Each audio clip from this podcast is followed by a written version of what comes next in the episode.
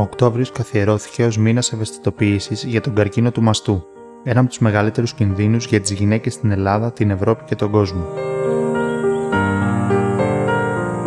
Ο καρκίνος του μαστού αποτελεί μία εκ των σημαντικότερων απειλών για την υγεία των γυναικών.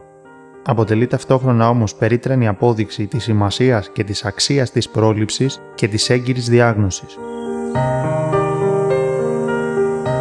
Το Ευρωπαϊκό Κοινοβούλιο, αντιλαμβανόμενο τη σοβαρότητα της κατάστασης, πιέζει πολλά χρόνια την Κομισιόν και το Συμβούλιο της Ευρωπαϊκής Ένωσης να προωθηθεί η Ένωση για την Υγεία, με τον καρκίνο να βρίσκεται στις κορυφαίες θέσεις της λίστας αντιμετώπισης ασθενειών στην Ευρώπη.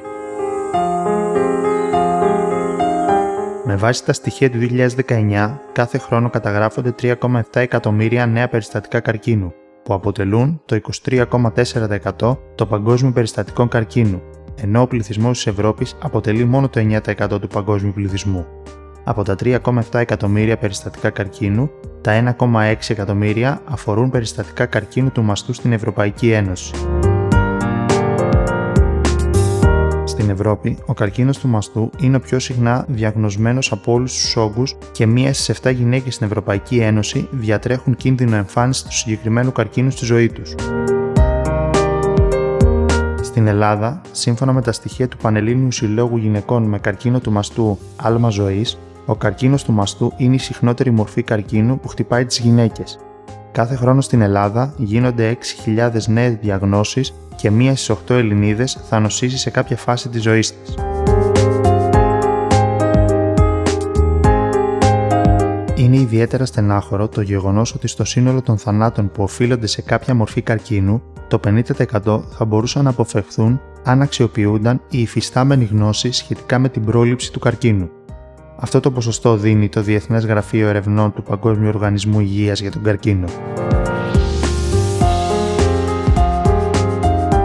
Αυτά τα δεδομένα επιβεβαιώνουν τη ζωτική ανάγκη για την εξαντλητική ενημέρωση και την ύπαρξη σύγχρονων και επαρκών δομών υγείας για ολοκληρωμένο προληπτικό έλεγχο και στήριξη των ασθενών. Είναι σίγουρο ότι ο προσωπικός έλεγχος και οι συμβουλές που δίνουν οι γιατροί για το πώς οι γυναίκες πρέπει να ελέγχουν το σώμα τους δεν μπορεί να υποκαταστήσει την ευθύνη της πολιτείας στη διαδικασία. Ήδη από το σχολείο, όπως συμβουλεύουν οι ειδικοί, είναι απαραίτητη η εκστρατεία ενημέρωσης στα κορίτσια αλλά και συνολικά στη μαθητική κοινότητα σχετικά με τα τρομερά πλεονεκτήματα του προληπτικού ελέγχου και συγκεκριμένα της μαστογραφίας σε ό,τι αφορά τον καρκίνο του μαστού αλλά σίγουρα και δομές υγείας σε πρωτοβάθμιο επίπεδο μπορούν να προσφέρουν σημαντικά πλεονεκτήματα απέναντι στον ύπουλο εχθρό.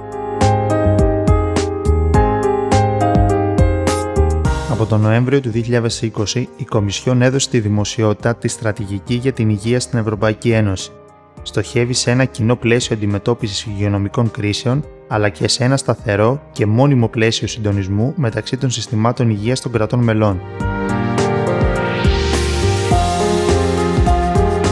Περιλαμβάνει πλάνο για την ανάπτυξη ενός ανταγωνιστικού τομέα έρευνας και παραγωγής φαρμάκων ώστε να καταστεί η ευρωπαϊκή φαρμακοβιομηχανία κορυφαία και ο καρκίνος να αποτελέσει ειδικό κεφάλαιο της ευρωπαϊκής στρατηγικής.